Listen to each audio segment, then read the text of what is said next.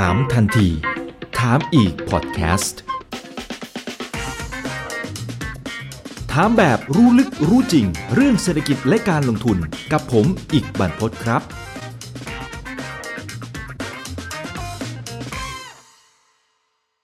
วันนี้เรียนเชิญคุณท็อปคุณจิรายุทธทรัพย์ศรีโสภานะครับผู้ก่อตั้งบริษัทบิดครับ ซึ่งตอนนี้ก็ถือว่าโอ้มาแรงยิ่งเจอเจ้าโควิดก็ไปหลายธุรกิจเนี่ยก็อาจจะส่วนซัดโซเซไปนะ แต่ว่าคุยกันเบื้องต้นกับ ทางด้านของคุณท็อปคุณท็อปบอกว่ากิจการตอนนี้ไปได้สวยเลยทีเดียวนะครับ สวัสดีครับคุณท็อปครับ ครับ สวัสดีครับคุณมันพครับครับผมคุณมังกรเดียวดายเข้ามาทักแล้วนะครับ บอกว่ารอเลยครับ รอข้อมูลดีๆ ขอบคุณมากเลยนะครับ เหตุผลที่ชวนทางด้านของคุณท็อปเข้ามาคุยกันนะครับ ก็เป็นเพราะว่าทางฝั่งของพี่ทองคำเนี่ย พี่แกเนี่ยวิ่งขึ้นไป all time high แล้วนะคุณท็อปนะฮะคือทำจุดสูงสุดใหม่เป็นที่เรียบร้อยแล้ว ส่วนทางฝั่งของตัว digital currency เองเนี่ยก็ต้องบอกว่ากระดึบกระดึบขึ้นมาบางช่วงก็ขึ้นมา ค่อนข้างจะแรงเลยอ่าอย่างเช่นทางฝั่งของบิตคอยน์เองนะครับ ก็มีบางช่วงก็ทะลุหนึ่งหมื่นหนึ่งพันเหรียญนะครับแล้วก็จะมีจังหวะย่อลงมาบ้างเล็กน้อยแหละ แต่ก็ถือว่าเฮ้ยทำเทรนด์ขึ้นมาค่อนข้างจะใช้ได้เลยทีเดียวนะครับ วันนี้ก็เลยชวนมาอัปเดตกันหน่อยนะครับว่าในมุมมองของคุณท็อปเนี่ยตอนนี้มองกันอย่างไรอะเดี๋ยวเดี๋ยวลองเล่าให้คุณผู้ชมฟังก่อนแล้วกันนะครับ ที่คุณท็อปเล่าให้ผมฟังว่าเนี่ยตอนนี้กิจการมันกำลังไปได้สวยเลยเนี่ย อันนี้ลองลองเล่าเทรนด์ให้ฟังหน่อยครับ เป็นยังไงบ้างครับ ก็ตอนแรกเราก็กังวลนะครับ ว่าโควิดจะมากระทบวงการคริปโตเคอเรนซีเราหรือเปล่านะครับ ก็ต้อง caution เรื่องการทำธุรกิจนะครับ คิดล่วงหน้าว่าเรื่องของการบริหารเงินจัดการของของของบริษัทนะครับ ปรากฏว่าผ่านมาทุกทุกเดือนเนี่ยเราก็มอนิเตอร์มาเรื่อยๆ ปรากฏว่าไม่ได้กระทบขนาดนั้นนะครับ วงการนี้โตขึ้นเรื่อยๆ นะครับ บริษัทบิทคับเราเนี่ย ตอนก่อนโควิด เนี่ยมี ทีมงานทั้งหมดหนึ่งร้อยคนนะครับ หลังโควิดนี่มีหนึ่งร้อยห้าสิบสองคนนะครับ มีพนักงานเพิ่มขึ้นอีกห้าสิบสองคนช่วงห้าเดือนที่ผ่านมานะครับ แล้วก็ revenue ทุกอย่างก็โตขึ้นทุกเดือนไม่ได้ตกเลยนะครับ แล้วโชคดีที่เราเป็นบริษัท digital company ครับเพราะฉะนั้นธุรกิจโมเดลของเรามันมันออนไลน์อยู่แล้ว วิธีการทำงานของเราก็ใช้สามสิบกว่าแอปพลิเคชันในการทำงานก็ ไม่ได้มีเรื่องของระยะทางเป็นเป็นปัจจัยนะครับ ก็ทำงานกันออนไลน์ได้ได้ไม่ไม่มีปัญหาแถม ผมว่าปลายปีนี้เราน่าจะฮิตสองร้อยคนนะครับ ถ้าโตได้โอ้ครับครับแสดงว่ากิจการไปได้สวยมากๆนะครับ เอ๊ะแล้วแล้วคนเทรดตอนนี้เป็นไงบ้างครับ ใช้ได้ตอนโอ้ตอนนี้คนซายนับเข้ามาเยอะมากนะครับ แล้วก็คนให้ความสำคัญเยอะอ่าอย่างตอนนี้คนเทรดที่ Exchange เราเนี่ย ประมาณ เจ็ดร้อยถึงแปดร้อยล้านบาทต่อวันแล้วนะครับโอ้โหคุณคุณท็อปคือเห็นสัญญาณนี้มานานหรือยังหรือมันเพิ่งจะมาตอนช่วงโควิดนี่เองอ่าช่วงก่อนโควิด เนี่ยปลายปีที่แล้วคนเทรดอยู่ประมาณสามร้อยสามร้อยล้านครับสามร้อยสี่ร้อยล้าน แต่ตอนนี้ตอนแรกเราคิดว่าเราวงการเราอาจจะโดนกระทบหรือเปล่า แต่ปรากฏว่าคนเทรดมากขึ้นนะครับ ตอนนี้ขึ้นไปถึงเจ็ดแปดร้อยล้านต่อวัน แล้วเงินฝากก็โตขึ้นเรื่อยๆนะครับ ตอนนี้เราเก็บเงินลูกค้า อยู่ประมาณสี่พันล้านบาทอ่าแล้วก็เงินเข้าออกบริษัทก็มากขึ้นนะครับเงินเข้าออกบริษัทประมาณสี่พันล้านต่อเดือนนะครับเทรดประมาณเจ็ดแปดร้อยล้านต่อวันลูกค้าก็เนี่ยครับสามแสนสามแสนคนแล้วในในเมืองไทย ซึ่งถ้ามองวงการนี้ครับตอนนี้บริษัทบิตครับเราควบคุมประมาณ 95% market share ในเมืองไทยได้นะครับก็ถือว่าน่าจะเป็นภาพใหญ่ให้กันทุกคนเห็นได้ค่อนข้างจะดีครับ ก็เทรนก็กำลังมานะครับวอลุ่มปริมาณการซื้อขายมาหมดแล้วนะครับ ก็เป็นอีกหนึ่งเทรนนะครับที่เราต้องเฝ้าติดตามแหละแล้วก็ถือว่าเป็นอีกหนึ่งทางเลือกนะครับสำหรับการลงทุน ก็อย่างน้อยๆเปิดใจนะ เปิดใจกับช่องทางในการลงทุนรูปแบบใหม่ ๆ แบบนี้นะครับ คือจะเห็นว่าหลาย ๆ สินทรัพย์เข้าไปหมดแล้วนะนะครับ ตลาดหุ้นหลาย ๆ ตลาดนี่ตีกลับขึ้นมา หลายตลาดก็โอ้โหแทบจะนิวไฮไปแล้วนะครับ ทองคำไม่ต้องพูดถึงออทามไฮไปแล้ว แล้วบิตคอยล่ะนะฮะพวกพี่คริปโตเคอเรนซีต่างๆ น่าจะออทามไฮไหม คุณท็อปว่าไงฮะ ก็คือคักมากเหมือนกันครับ ไม่รู้เป็นอะไรช่วงนี้โลกทุกอย่างที่เป็นสินทรัพย์นี่คือคักหมดเลยครับหุ้นขึ้นทองขึ้นบิตคอยน์ก็ขึ้นครับ ยิ่งประมาณตั้งแต่แค่เอาแค่ไม่ต้องไปไกลนะครับ แค่กลางเดือนเนี้ยครับ มาถึงปัจจุบันปลายเดือนเนี่ยครับแค่สิบห้าวันเนี่ยราคาก็ขึ้นมาสิบสิบเจ็ดเปอร์เซ็นต์แล้วครับ แค่ไอ้บิตคอยน์อย่างเดียวนะครับ ซึ่งถ้าเทียบกับตลาด หุ้น Dow Jones Industrial Average เนี่ยมันมันลงไปประมาณสองเปอร์เซ็นต์นะครับ ซึ่งมันสวนทางกับโควิดนะครับ คนคนติดโควิดก็สี่จุดสามล้านคนแล้วในอเมริกานะครับแต่ปรากฏว่าบิตคอยนี่ขึ้นไปถึงเกินหนึ่งหมื่นหนึ่งพันดอลลาร์เรียบร้อยแล้วครับอ่าเกินสามแสนกว่าบาทไปได้ ซึ่งมันไม่ได้ขึ้นมาถึงขนาดนี้เกือบปีครับ ไม่เคย break break ไอ้หนึ่งพันหนึ่งร้อยได้เลยเกือบปี อันนี้ก็เป็นครั้งแรกอาทิตย์ที่ผ่านมา เป็นครั้งแรกที่มันอ่าเกินหนึ่งหมื่นหนึ่งพันดอลลาร์นะครับหรือสามแสนกว่าบาทสามแสนสี่หมื่นสี่พันหกร้อยยี่สิบเจ็ดบาท อันนี้คือดูแบบ real-time เลยนะครับนะฮะครับ แล้วก็ไอ้ตัวคำอธิบายนะมันมันมีคำอธิบายจากคนที่อยู่ในวงการนี้มานานนะครับ อย่างเช่น ผมไม่รู้ออกเสียงชื่อเขาถูกหรือเปล่านะคุณท็อปน่าจะรู้จักคุ้นเคยกับเขาคุณ Novogratz นะครับมึงออกเสียงถูกป่ะนะ Novogratz อะไรประมาณนี้นะครับนะฮะคือเขาเขาก็มองว่า ไอ้ตัว liquidity นะครับสภาพคล่องที่มันล้นโลกนะตอนนี้เนี่ย มันต้องหาที่ไปอะนะครับ ซึ่งมันไล่ราคาไปหมดละ ทองไปละนะฮะแล้วก็รวมไปถึงตลาดหุ้นไปละ มันก็หันมาดูที่พวกคริปโตนี้ด้วยนะครับ ก็ไล่ราคาแล้วเขามองว่ามีโอกาสได้ลุ้นเลย all time high บางเจ้านะคุณท็อปแต่อันนี้ผมไม่ได้บอกคุณผู้ชมว่ามันจะไปถึงนะ แต่เขาเริ่มออกมาฟันธงแล้วนะครับ ว่าเฮ้ยปีเนี้ยปี 2563 เนี่ยนะครับ มีโอกาสที่จะเห็นตัวบิตคอยเนี่ยไปถึงห้าหมื่นเหรียญโหนี่ห้าเท่าเลยนะห้าเด้งเลยนะ แต่ว่าจริงๆ พอเข้าไปดูลึกๆแล้วเนี่ยเขาเขายังไม่ได้ให้เหตุผลว่าเพราะอะไร คุณท็อปคิดว่าเขา over ไปหรือเปล่าห้าเท่าจากตรงจุดนี้นะ over เกินไปไหมคืออ่ามันมีหลายปัจจัยครับอ่าอย่างเรื่องแรกเนี่ย ผมเห็นด้วยตอนนี้เรื่องของ liquidity เนี่ยอ่รัฐบาลอเมริกาพอโควิดนะครับเขาพิมพ์เงินออกมาแบบมหาศาลมากๆจริงๆ ลองคิดดูตอนปี 2008 เนี่ย ตอนนั้นเขาใช้เวลาประมาณ 2 ปีทำ Q1 อ่า QE 1 นะครับ ตอนนี้ปัจจุบันเนี่ย QE 1 ภายใน 1 วันเนี่ยครับมันแบบมันมูลค่ามันออกมามหาศาลเลย เป็น trillion ดอลลาร์ที่ออกมาเพื่อที่จะพยายามอุ้ม SME เพราะว่าตอนปี 2008 เขาอุ้มแค่แบงก์ไงครับ ไม่ต้อง inject เงินมาเยอะนะครับ ตอนนี้เขาต้องอุ้มทาง SME ที่เพราะว่าประกาศ shutdown ปุ๊บไม่ไม่สามารถทำธุรกิจได้ต้องต่อลมหายใจโดนัลด์ทรัมป์ก็มีเขียนเช็คให้กับโอ้โหส่งเช็คให้กับทุกบ้าน ในอเมริกา ปรากฏว่าไบรอันอาร์มสตรองซึ่งเป็น CEO ของ Coinbase Coinbase นี่คล้ายๆบริษัทบิทคับแต่อยู่ที่อเมริกาเป็นเบอร์หนึ่งของอเมริกาเขาออกมาเขาออกมาประกาศเลยว่าเขาเห็นเทรนด์ชัดเจนแล้วว่าไอ้ไอ้เงินที่รัฐบาลให้เหมือนกับบ้านเราห้าพันบาทเนี่ยแต่เขามีการเขียนเช็คให้กับทุกบ้านเนี่ยไหลเข้ามาซื้อบิตคอยน์กันหมดเลยนะครับเข้ามาตลาดเขาคึกคักมากขึ้นอ้าวผิดวัตถุประสงค์สิผิดวัตถุประสงค์หรือเปล่าเพราะว่าอ เมริการัฐบาลอเมริกาเขาต้องการอยากจะไปเยียวยาไม่ใช่เหรอไอ้คนที่รับผลกระทบจากโควิดสิบเก้าแต่ต้องหาตังค์ใช่ไหมในในมุมประชาชนชาวอเมริกันก็ต้องหาตังค์ก็เลยเอาเงินตรงส่วนเนี้ยเอาไปลงทุนต่อ ครับ บางคนก็อาจจะตกงานไม่มีอะไรทำแต่เห็นเฮ้ยคริปโตเคอเรนซีอาจจะเป็นวิธีหนึ่งที่เทรดทำกำไรก็อาจจะเป็นไปได้ครับ เงินก็เลยไหลเข้ามา เพราะว่าเขาโดนชัดดาวกันอยู่บ้าน ไม่รู้จะทำอะไรก็ก็เทรดเทรดคริปโตเคอเรนซีกันกันมากขึ้นก็เป็นไปได้นะครับ แต่ไอ้ที่เขาบอกว่าจะขึ้นถึงห้าหมื่นดอลลาร์เนี่ยมันอาจจะเป็นเพราะว่ามันอีกมันเป็นอีกปัจจัยหนึ่งนะครับที่เรื่องของสิ่งที่เรียกว่า Bitcoin halving อ๋อที่เราเคยคุยกันนะ อืม ครับ ถ้าเราลองกลับไปดูเทรนด์ในอดีตเนี่ยมันเกิด halving มาแล้วสองครั้งนะครับ ก่อนที่จะเกิดครั้งล่าสุดที่เราเพิ่งคุยกัน ครั้งแรกสุดเนี่ย มันเกิด halving ไปประมาณตอนปลายปี 2012 นะครับถ้าทุกคนสงสัยว่า halving คืออะไร สามารถกลับไปดูวิดีโอ ที่ที่คุยเคยคุยกันไว้ได้นะครับ ซึ่ง halving เนี่ยมันคือการลดจำนวนของบิตคอยน์ที่ออกมาใหม่ หาร 2 ทุก 4 ปีนะครับบิตคอยน์มันออกมาตอนต้นประมาณต้นต้นปี 2009พอผ่านมา 4 ปีเนี่ยประมาณกลางปีปลายปี 2012เนี่ยมันเกิด halving ครั้งแรก จาก 50บิตคอยน์เป็น 25บิตคอยน์แล้วตอนนั้นเนี่ยผ่านไปสักประมาณ 6 เดือนถึง 1 ปีเนี่ยครับประมาณปี 2013 halving ตอนปลายปี 2012นะครับพอมาปี 2013เนี่ยราคามันขึ้นจาก 11 ดอลลาร์ก่อน halving นะครับ 11 ดอลลาร์ขึ้นไปถึง 1,150 ดอลลาร์นะครับ มันเกิน5เท่าอีกตอนนั้นนะครับนี่คือ spike แรก spike อันแรกที่พุ่งแบบมหาศาล อันนั้นเป็นเป็น wave แรกที่ผมเข้ามาในวงการนี้นะครับเป็นมาเปิดบริษัทอ่าบิตคอยน์บริษัทแรกๆเลยในไทยนะครับ ตอนนั้นคนไทยก็ยังไม่ค่อยเข้าใจ ไม่ไม่ค่อยรู้จักมันตอนปี 2013 เสร็จปุ๊บราคามันก็ตกลงมาเรื่อยๆครับจาก 1,150เนี่ยลดลงมาเรื่อยๆ เหลืออ่า600 500 เหลือ 200 ใช่ไหมครับเสร็จปุ๊บมันก็กลับขึ้นไปประมาณ 650 ตอนนี่ครับ3-4ปี พอเกิดท้าวิ่งครั้งที่2ทุก4ปีเนี่ยครับท้าวิ่งครั้งที่2มันประมาณอ่าประมาณปลายปี 2016 นะครับอตอนนั้นเนี่ยราคาของบิตคอยน์อยู่ที่ประมาณ 650 ดอลลาร์นะครับ แล้วผ่านมาประมาณ6ปีเนี่ยผ่านผ่านมาประมาณ6เดือน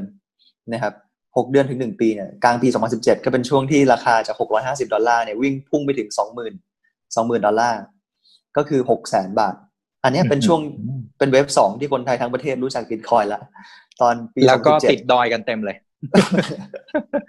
จนจนเขาเรียกชื่อเล่นนะว่าบิดดอยนะคุณท็อปรู้ว่าบิดดอย แต่ว่าโอเค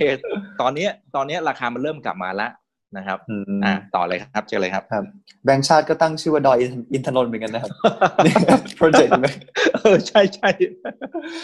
ครับ เสร็จปุ๊บราคามันก็ตกจากสองหมื่นดอลลาร์หรือหกแสนเนี่ยลงมาเรื่อยๆ เหลือประมาณต่ำสุดประมาณสามพันดอลลาร์ เสร็จปุ๊บขึ้นไปประมาณเก้าพันดอลลาร์นะครับก่อน halving ครั้งที่สามซึ่ง halving ครั้งที่สามเนี่ยมันประมาณสองเดือนที่แล้ว ประมาณเดือนกลางเดือน May สิบหรือสิบสอง May เนี่ยครับเดือนห้าปีนี้เนี่ยมันเกิด halving อีกแล้ว นะครับสองพันอ่ายี่สิบเพราะมันทุกสี่ปีครับ จากสิบสองจุดห้าบิตคอยน์หรือหกจุดสองห้าบิตคอยน์นะครับ แต่นี่มันก็ผ่านได้แค่สองเดือนเองนะครับ ถ้าสถิติมันถูกต้องตามสอง wave เนี่ย ประมาณหกเดือนถึงหนึ่งปีมันมนทุกครั้งสังเกตว่าสิบเอ็ดดอลลาร์ขึ้นไปถึงสองหมื่นดอลลาร์เนี่ยอ่าสิบเอ็ดดอลลาร์ขึ้นไปถึงหนึ่งพันหนึ่งร้อยห้าสิบใช่ไหมครับ แล้วก็ลงมาต่ำสุดก็หกร้อยห้าสิบยังไงก็สูงกว่าสิบเอ็ดดอลลาร์ใช่ไหมครับพอเกิด halving ครั้งที่สองหกร้อยห้าสิบวิ่งไปถึงสองหมื่นเสร็จปุ๊บมันก็เกิด correction ลงมาเพราะมันขึ้นเร็ว ใช่ไหมครับลงมาสุดท้ายต่ำสุดก็สามพันดอลลาร์สามพันดอลลาร์ก็ยังสูงกว่าหกร้อยห้าสิบดอลลาร์ก่อนที่มันจะวิ่งขึ้น ตอนนี้ก็หนึ่งหมื่นหนึ่งพันนะครับหลังจากเกิด halving ครั้งที่สามแต่เราก็ยังไม่เห็น spike ถ้ามันตามเทรนด์จริงๆอย่างที่คนนั้นบอกว่ามันจะขึ้นไปถึงห้าหมื่นดอลลาร์เนี่ยมันคือมันคือ wave ที่สามที่มันเกิดทุกสี่ปีนะครับ ซึ่งอันนี้ก็บอกไม่ได้ครับถ้าใครตอบคำถามนี้ได้ก็ค่ะรวยรวยนะครับเป็นมหาเศรษฐีนะครับเป็นเป็นการเดาอนาคตนะครับ แต่ถ้าจะอธิบายได้ด้วยทฤษฎีเนี่ยก็เพราะว่าจำนวน supply ของบิตคอยน์มันหารสองนะครับมันออกมาน้อยลงทุกสี่ปี แต่ถ้าดีมานมันโตขึ้นเรื่อยๆนะครับ ยิ่งเงินออกมาล้นโลก liquidity ออกมาเยอะเกินไป คนสามารถใช้บิตคอยในการโอนเงินข้ามประเทศเป็นมากขึ้นดีมานมันเคอร์ฟมันไปทางขวาแต่ supply curve มันตรงมัน vertical เนี่ยมันต้องมี capital gain นะครับแล้วยิ่ง supply curve มันออกมาช้าลงเรื่อยๆ ทุก 4 ปี แต่ดีมามันโตขึ้นสวนทางเนี่ย อันนี้มันต้องมี capital gain นะครับที่ทางทางทฤษฎีทางด้านทางด้านเศรษฐศาสตร์ แล้วต้นทุนของการขุดบิตคอยเนี่ยมันก็คือการเอาเงินเนี่ยมาซื้อเครื่องขุดบิตคอยบวกกับค่าไฟฟ้าถูกไหมครับแล้วทุกๆ10นาทีเนี่ยมันคือการแก้ไขสมการทางด้าน cryptographic hash function ทางคณิตศาสตร์ ซึ่งอันนี้สามารถไปดูได้ในวิดีโอที่แล้วที่เราที่เราคุยกัน ซึ่งผมมาเช็ควันนี้เนี่ยปรากฏว่า difficulty level เนี่ยมันก็ไม่ได้ลดลงนะครับ แปลว่า แปลว่าต้นทุนการขุดเนี่ย มันก็ไม่ได้ต่ำลงขนาดนั้นนะครับ มีสอง assumption คือเครื่องขุดราคาถูกลงอย่างมหาศาลคอมพิวเตอร์ชิปลดลงอย่างมหาศาลนะครับแล้วเรื่องของราคา ซึ่งตั้งแต่ปี 2009 มาปี 2014เนี่ยแค่ 5 ปีก็ลดลงมาถึง 250 เท่านะครับคอมพิวเตอร์ชิปจาก 20,000 ดอลลาร์เหลือ 79 ดอลลาร์นะครับเครื่องขุดบิตคอยน์ราคาก็อาจจะถูกลงหรืออ่ามันก็มีความเป็นไปได้ที่เทคโนโลยีขยับเขยื้อนแล้วให้เครื่องขุดบิตคอยน์ราคายิ่งถูกลงนะครับ หรือไฟฟ้าถูกลงหรือ อีกอย่างหนึ่งความเป็นไปได้ก็คือ ถ้าต้นทุนมันไม่มันไม่ถูกลงเลยเนี่ยแปลว่าราคาบิตคอยมันขึ้นเป็นเป็นเท่าตัวแล้ว เพราะว่าจำนวนมันหารสองนะครับจากแทนที่จะได้12.5บิตคอยหลือแค่6.25บิตคอยแปลว่าราคาของบิตคอยมันต้องดับเบิลละไม่งั้นคนขุดจะขาดทุนได้นะครับ ซึ่งอันนี้ก็เป็นการเดาแบบทฤษฎี ซึ่งถ้าใครรู้คำตอบอันนี้ก็เป็นมหาเศรษฐีคนต่อไป ซึ่งผมไม่แนะนำนะครับ อย่าขายบ้านขายรถขายไปยืมคนอื่น มาลงทุนอย่านะผมไม่แนะนำผมอันนี้คือการเก็งกำไร ไม่ใช่การลงทุนนะครับเหมือนกับทองคำนะครับ เราใช้เก็งกำไร แปลว่าถ้าคุณไปดอยเมื่อไหร่ดอยทองคำหรือดอยบิตคอยเมื่อไหร่มันให้ปันผลคุณไม่ได้นะมันไม่เหมือนกับหุ้นหรือ หรือปล่อยคอนโดเช่าที่มันคุณจะดอยคอนโดดอยหุ้นมันก็ยังมีเงินปันผลมาเลี้ยงชีพได้ใช่ไหมครับมันต่างกัน อันนั้นเนี่ยคือคือการลงทุนพวกหุ้นได้เงินปันผล ปล่อยเช่าคอนโดอ่า ร้านขายของปล่อยเช่าพวกนี้นี่คือนี่คือการลงทุน แต่การเก็งกำไรคือถ้าคุณดอยบิตคอยหรือดอยทองคำหรือดอยที่ดินผืนใหญ่ๆที่มันเป็นที่ว่างเปล่าเนี่ยคุณหวังแค่วันหนึ่งว่ามันจะมีคนชอบไอหินสีเหลืองมากกว่าคุณมาขอซื้อทองคำในราคาที่สูงขึ้น หรือชอบไอบิตคอยมากกว่าคุณ หรือชอบไอพื้นที่สี่เหลี่ยมมากกว่าคุณแล้วขอซื้อในราคาที่สูงขึ้น ถ้าไม่มีก็ไม่มีเงินปันผลทุกเดือนนะครับเพราะฉะนั้นมันคือการเก็งกำไรมันต่างกัน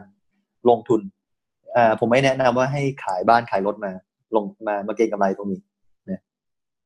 ครับเป็นมุมมองของนักลงทุนที่ที่คนไหนที่เขามองนะครับก่อนหน้านี้นะครับที่อาจจะบอกว่าเนี่ยพอฟังคลิปเราไปแล้วนะครับในรอบที่แล้วที่คุณท็อปเองก็พูดประเด็นนี้เหมือนกันไอ้เรื่องของ Bitcoin halving นะครับแล้วก็มองว่ามันมีโอกาสที่จะขึ้น แสดงว่าจริง ๆ แล้วเนี่ยเราเราต้องเผื่อใจเอาไว้สักเล็กน้อยว่า คือคำถามคืออย่างนี้ฮะคือคือมันมีโอกาสมากน้อยแค่ไหนที่มันอาจจะไม่ได้เป็นตามสถิติที่ที่คุณท็อปบอกเมื่อกี้ คือเพราะว่าอย่างเมื่อกี้ที่เราบอกกันพอมันเกิดบิตคอยน์ฮาวิ่งมันขึ้นมาเป็นสิบเท่า มันขึ้นมาเป็นตั้งยี่สิบกว่าเด้งนะครับไอ้รอบนี้มันมีอะไรที่มันอาจจะต่างจากรอบอื่นๆด้วยไหมโอ้อันนี้ปัจจัยร้อยแปดพันอย่างเลยครับว่าอะไรก็เกิดขึ้นได้อย่างโควิดเนี่ยอยู่ดีๆก็เกิดขึ้นมาจากที่ไหนก็ไม่รู้อยู่ดีๆก็โผล่มาเลย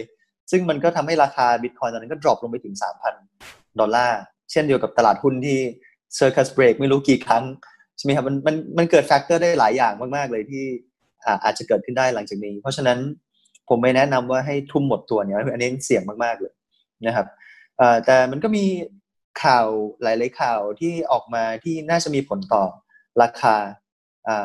มากขึ้นนะครับ ลองลองลองดูภาพใหญ่เนี่ยอย่างล่าสุดไม่นานมานี้เนี่ยมี regulator ที่อเมริกาเขาออกมาประกาศ อันนี้น่าจะมี impact มากที่สุดเลยที่ผมคิดว่าน่าจะมีส่วนต่อราคา ที่เป็น regulator ที่ชื่อว่า Office of the Controller of Currency นะครับซึ่งอันนี้เนี่ยเขาออกมาประกาศว่าให้แบงก์เนี่ยสามารถที่จะทำหน้าที่รับนะครับรับบิตคอยน์เก็บแทนลูกค้าได้แล้วนะครับทำหน้าที่เป็น custodianอ๋อเอ๊ะมันก็น่าจะดีไม่ใช่เหรอครับ ใช่ครับอันนี้คนก็เลยคนก็เลยเก็งกำไรไปล่วงหน้า custodian คืออะไรคือคือเวลาเห็นแบงก์มีตู้เซฟใช่ไหมครับตู้เซฟไว้สำหรับเป็น lock lock box เก็บของสำคัญมีค่า อ่าซึ่งแบงก์ก็มีบริการตรงนี้อยู่แล้ว แต่ไอ้ OCC เนี่ยที่เป็น regulator ของอเมริกา บอกว่าแบงก์ตอนนี้สามารถที่จะขยายบริการเพิ่มขึ้น มาเก็บคริปโตเคอเรนซีให้กับลูกค้าได้แล้ว เป็น custodian service นะครับ ซึ่งมันก็อาจจะทำให้คนเก็งกำไรไปล่วงหน้าว่าเฮ้ยถ้าแบงก์เมื่อก่อนเนี่ย against bitcoin มากเลยไม่มีใครกล้าเข้ามายุ่ง แต่ตอนนี้ regulator เป็นคนพูดเองเลยว่า เข้ามาให้บริการลูกค้าทางด้านนี้ได้แล้ว เงินที่เป็นสถาบันอาจจะวิ่งเข้ามาในวงการนี้อีกไม่นาน ไม่ว่าจะเป็นจากกองทุนอะไรต่างๆ เพราะว่ามันสามารถเก็บได้อย่างปลอดภัยอะไรเงี้ยครับว่าแบงค์เข้ามาดูแลแทนนะครับ มันก็เลยมีคนเก็งกำไรไปล่วงหน้า อันนี้ก็เป็นข่าวใหญ่เหมือนกันในวงการ อันนี้อันนี้คือเมกาใช่ไหมฮะคุณท็อปครับเขาเรียกว่า OCC ในขณะที่เขายังคุยไอ้เรื่องลิบราอะไรยังไม่จบเลยเนี่ย แต่ทำไมเขามาทำไอ้ตัวนี้แล้ว มันคุณคุณท็อปช่วยผมวิเคราะห์หน่อยมันมันเป็นเพราะอะไรเอ่อ ผมว่าแบงค์เนี่ยความจริงเขาได้ทำเงินได้ดีนะครับ จากการเป็นแค่ custodian เนี่ยบางทีเขาอาจจะทำได้ถึง 0.25%ด้วยซ้ำไปของค่ารักษาเพื่อเพื่อความปลอดภัยของทรัพย์สินเนี่ยแล้วรู้ไหมครับว่าบิตคอยน์ตอนนี้มันมูลค่าตลาดเนี่ย 180 billion ดอลลาร์อย่างเงี้ยครับมันเป็นทรัพย์สินที่ทางทางทางทาง alternative ครับ ที่มันโตสวนทางแล้วก็โตเร็วมาก demand ของลูกค้ามันก็คงจะมีมากขึ้นเรื่อยๆ คนเข้ามาในศึกษาอย่างผมว่าอย่าง Libra เนี่ยก็เป็นตัวกระตุ้นนะครับเป็น catalyst กระตุ้นให้แบงค์เนี่ยเข้ามาศึกษาวงการนี้มากขึ้น เพราะว่าเฮ้ยทำไมเฟซบุ๊กขยับมาวงการนี้เขาจะกระโดดไปวงการไหนก็ได้ทำไมเขาถึงเลือกมาวงการคริปโตเคอร์เรนซีนะครับแบงค์อาจจะลงทุนใน research หันมาสนใจทางด้านนี้มากขึ้น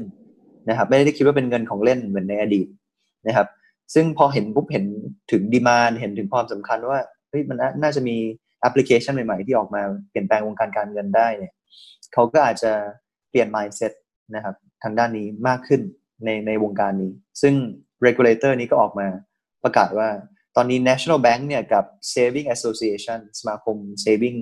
สามารถที่จะทำตัวเองเป็น custodian นะครับ custody service ได้แล้ว ในการเก็บ cryptocurrency ให้กับลูกค้านะครับครับแล้วแล้วเทรนประเทศอื่นๆ มันเป็นลักษณะเดียวกันไหมครับคุณท็อป ตอนนี้ก็มีผมอาจจะพูดไม่ได้ร้อยเปอร์เซ็นแต่ก็คล้ายๆกันครับ มีหลายๆแบงก์ก็เอมที่จะศึกษาอยู่นะครับ แอบแอบซุ่มนะครับ ศึกษาอยู่หมายถึงบ้านเราใช่ไหมฮะ ผมยังยังพูดไม่ได้ร้อยเปอร์เซ็นต์ไม่ได้ โอเค แต่แต่อย่างบ้านเราก็น่าสนใจครับ เพราะว่าอย่างแบงก์ชาติเนี่ย ล่าสุดประมาณสองสามอาทิตย์ที่ผ่านมานะครับ ก็มีจัดเวิร์กช็อป เวิร์กช็อปก็เชิญชวนคนที่อยู่ในวงการคริปโตเคอร์เรนซีมานานเนี่ยมาช่วยกัน brainstorm ไอเดีย เพื่อที่จะสร้างดิจิทัลบาทนะครับดิจิทัลบาทเป็นเฟสสี่ของอินทนนท์นะครับซึ่งเป็น retail ละ retail central bank digital currency นะครับเพราะว่าเห็นบอกว่าไอ้ Libra จะออกไปปีนี้ดิจิทัลหยวนก็กำลังทดลองใน 4มณฑลหลักของจีนและมีทั้ง WeChat Alipay นะครับ JD.com Starbucks McDonald's เข้ามาทดลอง แบงก์ชาติเราก็อยู่นิ่งไม่ได้นะครับล่าสุดนี้เพิ่งประกาศว่าจะทดลองไอ้ดิจิทัลบาทโปรเจกต์เนี่ยเป็น POC ครับกับปูนซีเมนไทยนะครับ SCG กับ Digital Venture บริษัทลูกของของไทยแบงค์ไทยพาณิชย์นะครับก็สองสามปีที่ผ่านมาก็เข้าไปที่แบงค์ชาติก็มีดีการดีไซน์นะครับแชร์ไอเดียกันว่าเฮ้ยควรจะดีไซน์ไอ้ดิจิทัลบาทนี้ยังไง ก็ถือว่ามีการขยับเขยื้อนค่อนข้างเร็ว เท่าที่คุณท็อปได้มีโอกาสได้พูดคุย โดยเฉพาะจากทางฝั่งของแบงค์ชาติเนี่ย ตอนนี้ความเข้าใจเขาเขาไปถึงขั้นไหนแล้ว แล้วเขาเปิดกว้างแค่ไหน ในบ้านเราน่าจะเห็นจุดเปลี่ยนครั้งสำคัญครั้งใหญ่เลยไหมฮะเอ่อผมว่าความรู้สึกผมเป็นเหมือนผสมนะครับ อย่างถามว่าเขาเข้ามาศึกษาเร็วไหม ผมบอกได้เลยว่าแบงค์ชาติไทยเนี่ยถือว่าเป็นหนึ่งในสิบแบงค์ชาติที่อยู่ในท็อป 10 แบงค์ชาติเนี่ยที่เข้ามาศึกษาค่อนข้างเร็วนะตั้งแต่ปี 2017 แล้ว นะครับเข้ามาศึกษาในวงการนี้ ซึ่งถือว่าเป็นแบงค์ชาติอันดับต้นๆที่เข้ามาศึกษา แต่ก็มีความ conservative อยู่เพราะว่าไอปี 1997 1997 ที่ Asian crisis ที่เกิดที่ประเทศไทยเนี่ยหลังจากนั้นแบงค์ชาติเข็ดไปเยอะแบงค์พาณิชย์เราเข็ดไปเยอะเลยแฮมเบอร์เกอร์ ไออ่าหนึ่งเก้าเก้าเจ็ดคือประมาณต้มยำกุ้ง ต้มยำกุ้งอันนั้นนะครับเพราะฉะนั้นก็ยังมีความเป็น conservative อยู่นะครับ ถ้าเทียบกับหลาย ๆ ประเทศ เช่นอเมริกานะครับอย่าง ตอนนี้ Visa Mastercard ก็ออก Product ใหม่แล้วรู้นะครับรู้ไหมครับว่าให้คนสามารถจะเติมเงินด้วยคริปโตนะเป็นคริปโต debit card คริปโต credit cardนะครับหรือเป็นเป็นเหรียญไหนก็ได้เหรอครับตอนนี้เขาเขามีการจดเป็นหลายแพทเทิร์นมากครับ จดไว้ก่อนล่วงหน้า แล้วก็ PayPal ก็มีจดแพทเทิร์นเยอะมาก แล้วเขาก็เริ่มมีการปรับตัวแล้วว่า เนี่ยจะออกเป็น Product อะไรที่มันเป็นคริปโต Product นะครับ ให้ทันกับโลก นะครับทั้ง Mastercard ก็ขยับนะครับ PayPal ก็ขยับแล้วในวงการนี้ ซึ่งเมืองไทยยังไม่ถึงขนาดนั้นนะครับ ถ้าบอกว่าจะให้มาซื้อขาย Bitcoin ด้วยcredit card ในแบงก์ชาติคงไม่น่าจะ happy นะครับแต่ก็ถามว่ามี explore ไหมก็มีนะครับคิดอ่ามีทีมดิอ่าอินทนนท์เปิดมาตั้งแต่ปี 2017 2018เนี่ยซุ่มทำอ่าทำเสร็จมาทั้งหมด 3 phase และ phase สาม phase แรกคือ wholesale ก็คือแทนระบบบาทเน็ต ใช่ไหมครับอโอนเงินระหว่างแบงก์ interbank หรือออกหุ้นกู้ตราสารหนี้ดิจิตอลนะครับที่ทางแบงก์แบงก์กสิกรก็เพิ่งออกหุ้นกู้ 17 ล้านยูโรบนบล็อกเชนที่เราคุยกันครั้งที่แล้วนะครับ หรือเฟสที่สามก็ก็คือจับมือกับแบงค์แบงค์ชาติของฮ่องกงนะครับ Lion Rock ของเราเรียกว่าอินทนนท์เขาเรียกว่า Lion Rock ในการโอนเงินข้ามประเทศเป็น B2B bank to bank อยู่นะครับ ก็ยังเป็น wholesale banking แต่นี่เขาเพิ่งเชิญทุกคนมา brainstorm ในเฟสที่ 4 ก็คือเป็นเฟสของ retail นะครับว่าไอ้ดิจิทัลบาทควรจะหน้าตาเป็นยังไงนะครับครับครับ ถ้าสมมุติว่าทางฝั่งของแบงก์ชาติเนี่ยเขาผ่อนคลายมากขึ้นเนี่ยนะครับ ทางด้านของคนไทยเองต้องปรับตัวยังไง เพื่อคว้าโอกาส ในการเปลี่ยนแปลงรอบนี้ฮะครับ ก็ผมว่า การเปลี่ยนแปลงมันจะเร็วขึ้น แล้วก็แรงมากขึ้นกว่าในอดีตนะครับ เพราะโลกมันแม่งเปลี่ยนแบบก้าวกระโดดนะครับแปลว่าเราเนี่ยต้องเข้ามามี mindset ที่เปิดกล้าที่จะทดลองอะไรใหม่ๆมากขึ้นนะครับกล้าที่จะเปิดรับสิ่งใหม่ ต้องเข้าใจว่าทุกวันที่เราตื่นขึ้นมาโลกมันเปลี่ยนร้อยเปอร์เซ็นถ้าคุณหยุดอยู่กับที่อย่างเดียวคุณก็แค่คุณไม่ทำอะไรผิดเลยเนี่ยแค่หยุดอยู่กับที่อย่างเดียวคุณก็ fail แล้ว เพราะว่ามันจะถูกตามทิ้งไว้ทิ้งไว้ข้างหลังนะครับ สิ่งใหม่ๆมันก็ออกมาใน rate ที่มันเร็วขึ้นเรื่อยๆ เพราะฉะนั้นผมแนะนำว่าต้องเปิดใจทดลองนะครับศึกษาหาความรู้ให้มากที่สุดช่วงนี้เพื่อที่จะพัฒนาตัวเองให้กับเข้าใจสิ่งใหม่ ๆ ที่ที่มันกำลังจะมีผลกระทบ โดยเฉพาะวงการการเงินนี่แทบจะทุกวงการนะครับ น่าจะกระทบเกี่ยวข้องกับวงการการเงินทั้งหมดนะครับน่าจะน่าจะกระทบทุกคน เพราะฉะนั้นก็ต้องเนี่ยครับศึกษาหาความรู้อย่าให้ มันก็จะมีคนกลุ่มไม่ดีที่ที่จะฉวยโอกาสเอา สิ่งใหม่ๆ อย่างล่าสุดแบงค์ชาติออกอ่าแค่บอกว่าเพิ่งจะคิดค้นดิจิทัลบาท ก็จะมีคนออก BOT coin ออกมาหลอกหลอกคนแล้ว ซึ่งอันนี้ก็ต้องระวังนะครับอ่าไม่ใช่ไม่ใช่ของแบงค์ชาติเป็นเป็นของปลอมนะครับ ก็นี่ครับมันจะมีคนไม่ดีออกมาเอาเทคโนโลยีใหม่ๆ มาฉวยโอกาสหลอกคน เพราะฉะนั้นเราก็ต้องหาความรู้นะครับให้มากที่สุด ครับ ที่คุณท็อปบอกว่ามันจะเข้ามากระทบกับชีวิตประจำวันของเราเนี่ย อันนี้ยกตัวอย่างให้เห็นภาพได้ไหมครับ ว่ามันมันจะไปทางไหนฮะ เพราะว่าผมว่าหลายคนยังยังคิดว่ามันเป็นเรื่องไกลตัวนะ แต่ว่าถ้าติดตามดูจริงๆเราเป็นเรื่องที่ใกล้ตัวมากขึ้นเรื่อยๆนะฮะใช่ครับ โอ้เรื่องเรื่องการเงินนี่น่าจะใกล้ทุกคนครับไม่ว่าจะอยู่วงการไหนนะครับอ่าอย่างล่าสุดเนี่ยอ่าแบงก์สีม่วงบ้านเราเพิ่งออกรายการแบร์ไตนะครับโฆษณาโอนเงินจากเมืองไทยไปอังกฤษ 30 วินาทีนะครับผ่านเทคโนโลยีที่ RippleNet blockchain นะครับ ซึ่งถามว่าคนไทยส่วนใหญ่รู้ไหมว่าเขาใช้ blockchain เทคโนโลยีหรือในอนาคตจะใช้ XRP ถ้าเป็นเวอร์ชัน2 phase 2เนี่ยอันนี้เพิ่งอยู่ phase ที่1นะครับถามว่าคนไทยรู้ไหมคนไทยไม่รู้ แต่ถามว่าใช้มันอยู่ไหมใช้มันอยู่ เพราะว่ามันมี concept ที่เรียกว่า humanization ใช้โดยที่เขาไม่รู้ตัวเหมือนกับที่อาม่าผมตอนนี้เขาใช้ไลน์เป็นนะครับอาม่าผมเนี่ยแต่เขาจะไม่รู้ว่าเขาใช้อินเทอร์เน็ตอยู่โอ้ มันคือใช้เป็นแต่ไม่รู้แต่แต่ไม่ได้เข้าใจไอ้เทคโนโลยีข้างหลัง แต่ว่าใช้งานเป็นประยุกต์เป็น อืม ครับ หรือทุกวันนี้เราใช้ Skype Zoom ในการคุยกันนะครับ ข้างหลังบ้านมันคือ TCP/IP นะครับให้เราแชร์ข้อมูลกันฟรี ไม่เสียเงิน ไม่ต้องโทรเสียเงิน30บาท60บาทข้ามประเทศ คนส่วนใหญ่ไม่รู้ไงครับว่าเขาเขารู้แค่เอ้ยใช้ Skype ดีกว่าโทรฟรี ข้ามประเทศ ไม่จำเป็นต้องรู้ว่าเทคโนโลยีหลังบ้านคืออะไร เพราะฉะนั้นในอนาคตเนี่ย พวกคริปโตเคอเรนซีมันอาจจะเป็นสิ่งที่วิ่งอยู่ข้างหลังบ้านก็ได้ โดยที่เขาไม่รู้ตัวว่าเขาใช้กำลังใช้มันอยู่ในการโอนเงินข้ามประเทศ แต่สิ่งที่น่าจะเห็นได้เลยคือในอนาคตอีกไม่นานโอนเงินข้ามประเทศฟรีแน่นอนนะเหมือนกับตอนนี้ในประเทศนี่ฟรีฟรีหมดแล้วครับโอนเงินในประเทศนะครับ domestic payment เมื่อก่อน 25 บาท 35 บาท ต่อ transaction ตอนนี้โอนเงินค่าตอนนี้ก็เหลือศูนย์บาทแล้วเหลือแค่โอนเงินข้ามประเทศที่ยังแพงอยู่ แต่พอคริปโตเคอเรนซีออกมาเช่น Libra Digital Yuan Digital Baht ออกมานะครับหรือ XRP phase สองเนี่ยครับการโอนเงินมันจะทันทีครับไม่กี่วินาทีมาส่งสติกเกอร์หากัน แล้วก็ไม่มีค่าใช้จ่าย การแข่งขันก็จะบีบให้ค่าใช้จ่ายมันถูกลงมากๆ เป็นร้อยเท่าเลยถูกลงนะครับอันนี้ก็เป็นสิ่งที่น่าจะกระทบทุกคนนะครับ เรื่องของเรื่องของเงินทองนะครับครับ อันนั้นน่าจะเป็นในเชิงประโยชน์ที่ผู้ใช้อย่างพวกเราจะได้รับ แต่ถ้ามองในแง่ผลกระทบในเชิงลบเนี่ย ดูเหมือนจะเป็นทางฝั่งของแบงค์ถ้าเขาไม่ปรับตัวถูกไหมฮะ ใช่ครับ อันนี้ผมก็หนักใจครับ ถ้าถ้าผมเป็นซีอของแบงค์ตอนนี้หนักใจมากเพราะว่าเหลือเวลาไม่นาน ไม่ได้เหลือเวลาเยอะเลยครับที่จะต้องรีบปรับตัวนะครับอีกสองสามปีจะถึงจะถึงจุด peak ของวงการการเงินแล้วนะครับ จะเหมือนสึนามิ wave ที่เข้ามาเลยนะครับ คือตอนนี้ wave wave แรกของแบงค์เลยนะครับ ก็คือไอ้ NPL NPL สูงมาก สูงที่สุดในรอบ 25 ปีมั้งครับของของประเทศไทยเนี่ยคือหนี้เสียเนี่ยครับแล้วไอสิ่งที่เรียกว่า debt holiday มันกำลังจะ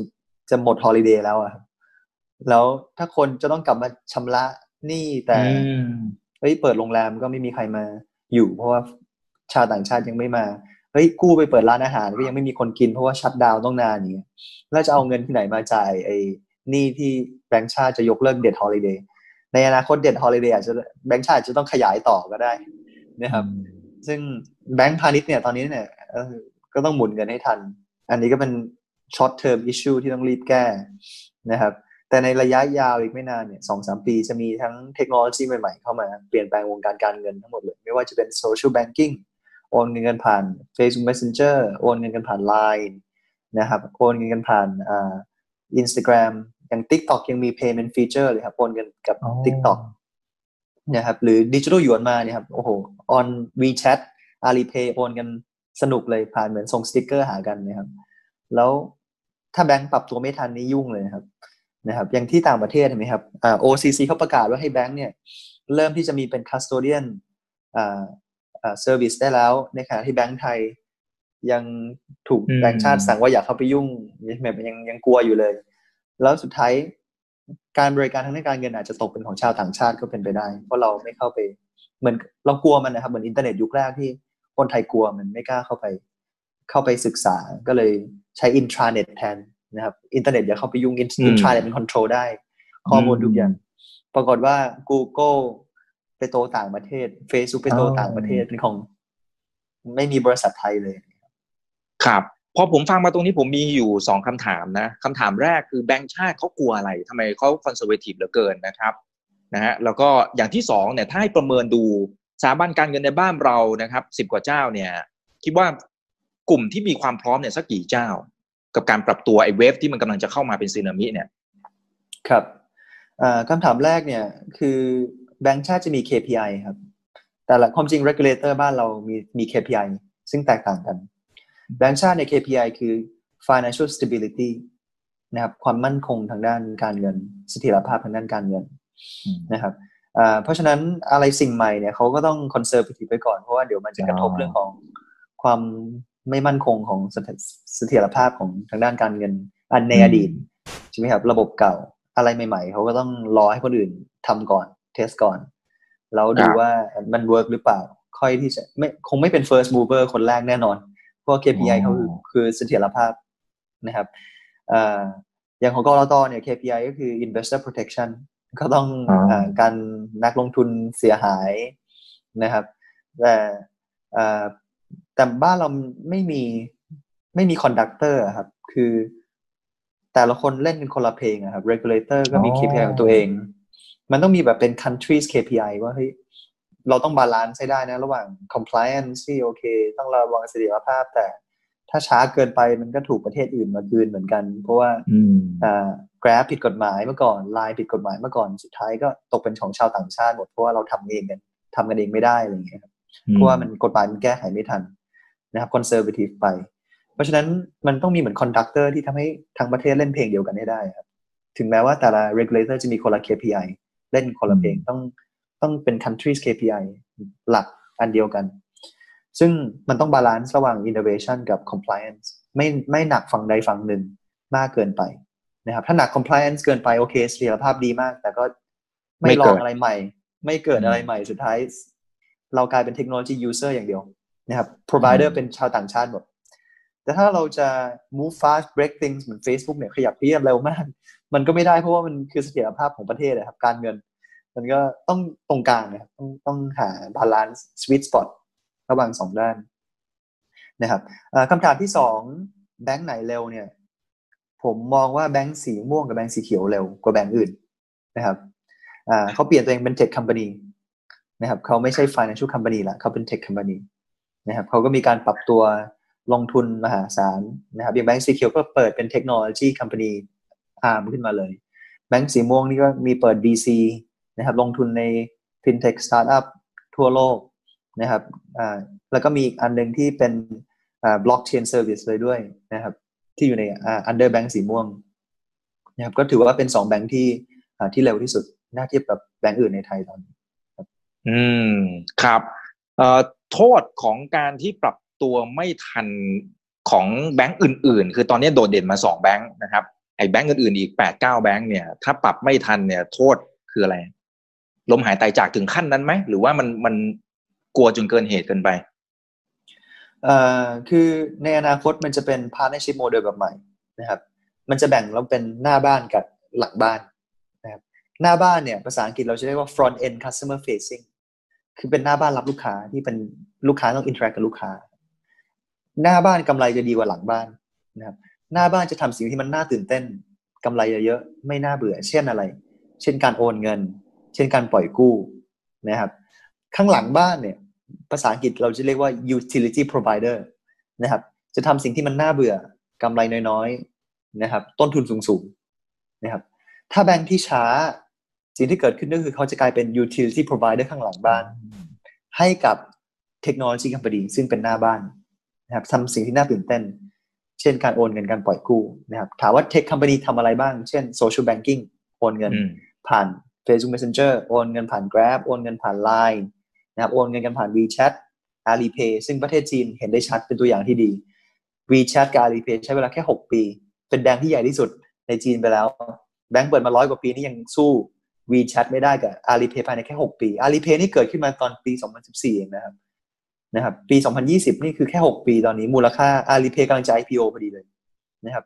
มูลค่าสูงกว่า Goldman Sachs นะครับแบงค์ที่เปิดมา 151 ปี ที่เป็นแบงค์ที่ใหญ่ที่สุดของโลกนะครับสู้บริษัทที่เปิดมา 6 ปีไม่ได้ ที่เป็น front end customer facing นะครับเพราะฉะนั้น tech company จะเข้ามาเดียวกับลูกค้าโดยตรง relationship กับลูกค้าหน้าบ้านทำสิ่งที่มันน่าตื่นเต้นกำไรเยอะการโอนเงินการปล่อยกู้ แต่แบงค์ที่ปรับตัวไม่ทันเนี่ยจะกลายเป็น utility provider นะครับทำสิ่งที่น่าเบื่อเช่นเก็บเงินลูกค้าเนี่ยต้นทุนสูงมาก เช่น ส่ง report ให้กับปปงเนี่ยคุณทำต่อไปเนี่ย tech company จะผลักให้ ให้ traditional bank เป็นเหมือนการไฟฟ้าที่คอย service แพลตฟอร์ม tech แพลตฟอร์มต่างๆ แล้วก็กินค่า fee เล็กๆ น้อยๆ ซึ่งแทบจะไม่มี value added ครับ สุดท้าย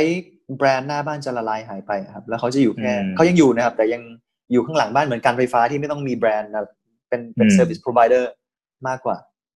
นะครับครับ คือเราเห็นภาพหนึ่งในพวกวงการค้าปลีกครับคุณท็อปก็คือพวก เทคโนโลยีอะไรพวกนี้ครับมากวาดเรียบเลยนะครับ แล้วก็ทำให้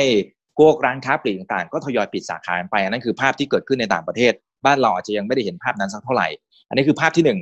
ภาพที่สองคือสิ่งที่เราเห็นก็คือว่าพวกบริษัทเทคโนโลยีต่างๆ เช่น Amazon นะครับหรือแม้กระทั่งทางฝั่งของจีนนะครับของเฮียแจ็คหมาเองก็มาเปิดหน้าร้านนะครับซึ่งก็ดูเหมือนจะไปได้ดีกว่า คนที่เขามีหน้าร้านแล้วไปทำออนไลน์อ่า คือคือเลยไม่แน่ใจว่ามันกำลังจะเกิดภาพนั้นด้วยหรือเปล่ากับวงการพวกสถาบันการเงินเหล่านี้ฮะครับอ่าอย่างที่อาจจะขอปูพื้นเรื่องของ e-commerce ก่อนนะครับ ที่เขาบอกว่าทำไมมัน reverse trend กลับมาเปิดหน้าร้านเหมือนเดิมทั้งที่ตอนแรกมันออนไลน์ อย่าง Amazon เนี่ย รู้ไหมครับว่าเขามาเปิดร้านหนังสือที่เป็น physical ที่เป็นออฟไลน์เนี่ย ส่วนทางคนอื่นทั้งที่ร้านหนังสืออื่นทยอยปิด แต่เขาแตกต่างครับ เพราะว่า เขามี Data ของลูกค้ามหาศาลเลยจาก amazon.com เว็บไซต์ของเขาเขาจะรู้ทันทีว่าไอ้โลเคชันเนี้ยที่เขากำลังจะเปิดร้าน physical store เนี่ย ลูกค้าที่อยู่ในรอบๆ area เนี้ยชอบอ่านหนังสืออะไร เขาก็จะเอาหนังสือที่ลูกค้าชอบเท่านั้นไปวาง หนังสือที่ไม่ลูกค้าไม่ชอบจะไม่มี พอเดินออกไปสักสามบล็อกไปเจอร้าน Amazon Book Store อีกร้านหนึ่งซึ่งมันไม่ได้ห่างกันไกล หนังสือคนละเซตกันเลย เพราะว่าเขารู้ว่าอีกแอเรียหนึ่งคน ก็อ่านหนังสือกันคนละแบบ แล้วเขาไม่ได้วางแบบสันหนังสือนะครับ เพื่อที่จะประหยัดพื้นที่เหมือนร้านไหนขายหนังสือเขาเปิดเต็มที่เลย เปิดแต่ละเล่มเต็มที่เขาแตกต่างนะครับเขารู้โดยการอ่าเขาเป็น customer centric นะครับ คือข้อแตกต่างก็คือก็คือเขาเข้าใจลูกค้า เขาไม่เอาสิ่งที่ลูกค้าไม่ต้องการไปขายลูกค้าเขา derive มันจะมีสิ่งที่เรียกว่า working backwards นะครับ working backwards จากลูกค้า เขาก็เลยออก product ที่มันแม่นยำมากขึ้น ซึ่งอันนี้คือข้อได้เปรียบของ เทคโนโลยีคัม p a n y หรืออย่างห้างที่ทยอยปิด ปิดกันมหาศาลยิ่งล่าสุดโควิดเนี่ยห้างที่เปิดมาร้อยกว่าปี ประกาศล้มละลายเต็มไปหมดเลยที่อเมริกา แต่มีห้างหนึ่งเปิดสวนทางครับ ชื่อว่า Amazon Go นะครับโตแบบdouble digit triple digit ทุกปี ปรากฏว่าไป take over ห้างอื่นด้วยซ้ำไป ข้อแตกต่างก็คือ คนยุคที่แล้วไม่มี Data ครับเขาบอกว่า เขาก็เลยคิดไปเองว่า marketing ของเขาคือเฮ้ยคนอยากจะไปซื้อของออนไลน์หมดแล้ว ไม่อยากมาเดินห้างหรอกแต่ความจริงพออเมซอนเขาเห็น Data เนี่ยเขาบอกเฮ้ยความจริงไม่ใช่นะ คนยังอยากที่จะเดินห้างอยู่ คนยังอยากที่จะไปจับไข่จับผักมาทำอาหารอยู่นะครับ ไปเลือกคัดสรรไข่หรือผักมาทำอาหารที่บ้าน แต่สิ่งที่คนไม่ชอบคือต่อคิวชำระเงินนะครับ สิ่งที่คนไม่ชอบคือหาที่จอดรถอเมซอนก็เลยออกเทคโนโลยีที่เรียกว่า Amazon Go นะครับ ทำให้คนเนี่ยเดินไปหยิบแซนด์วิชแล้วก็เดินออกได้ภายใน 13 วินาที ไม่ต้องต่อคิวตับเงินออนไลน์ได้เลย เขาเกาถูกจุดนะครับเขารู้ว่าลูกค้าคันตรงไหนเขาก็เกาตรงนั้น ในในขณะที่ธุรกิจยุคที่แล้วเขาไม่มีข้อมูลตรงนี้เลย Data ทยอยปิดตัวกันมหาศาลแบงค์เช่นเดียวกันครับแบงค์ไม่ใช่ customer centric company แต่โซเชียลมีเดียเนี่ยหรือ tech เนี่ยเขาเป็น customer centric company คือเขาเข้าใจลูกค้าได้ดีกว่าแบงค์นี่คือข้อ ข้อได้เปรียบของ technology company เลย เข้าใจลูกค้าได้ดีกว่าแบงก์ยังไง ยกตัวอย่างนะครับ ทุกวันนี้เวลาผมเข้าแอปแบงก์เนี่ย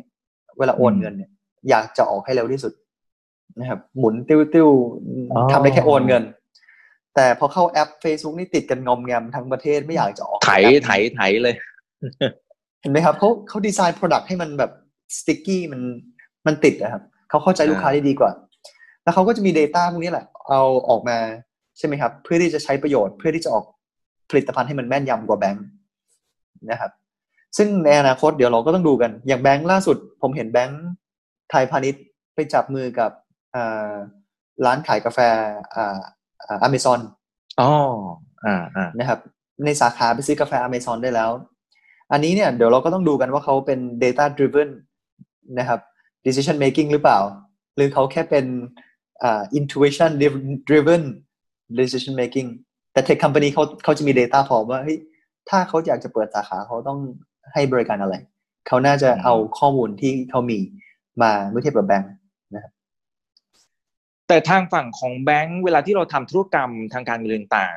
เขาก็น่าจะมีข้อมูลของคุณลูกค้า เพราะฉะนั้นการต่อสู้มันอาจจะ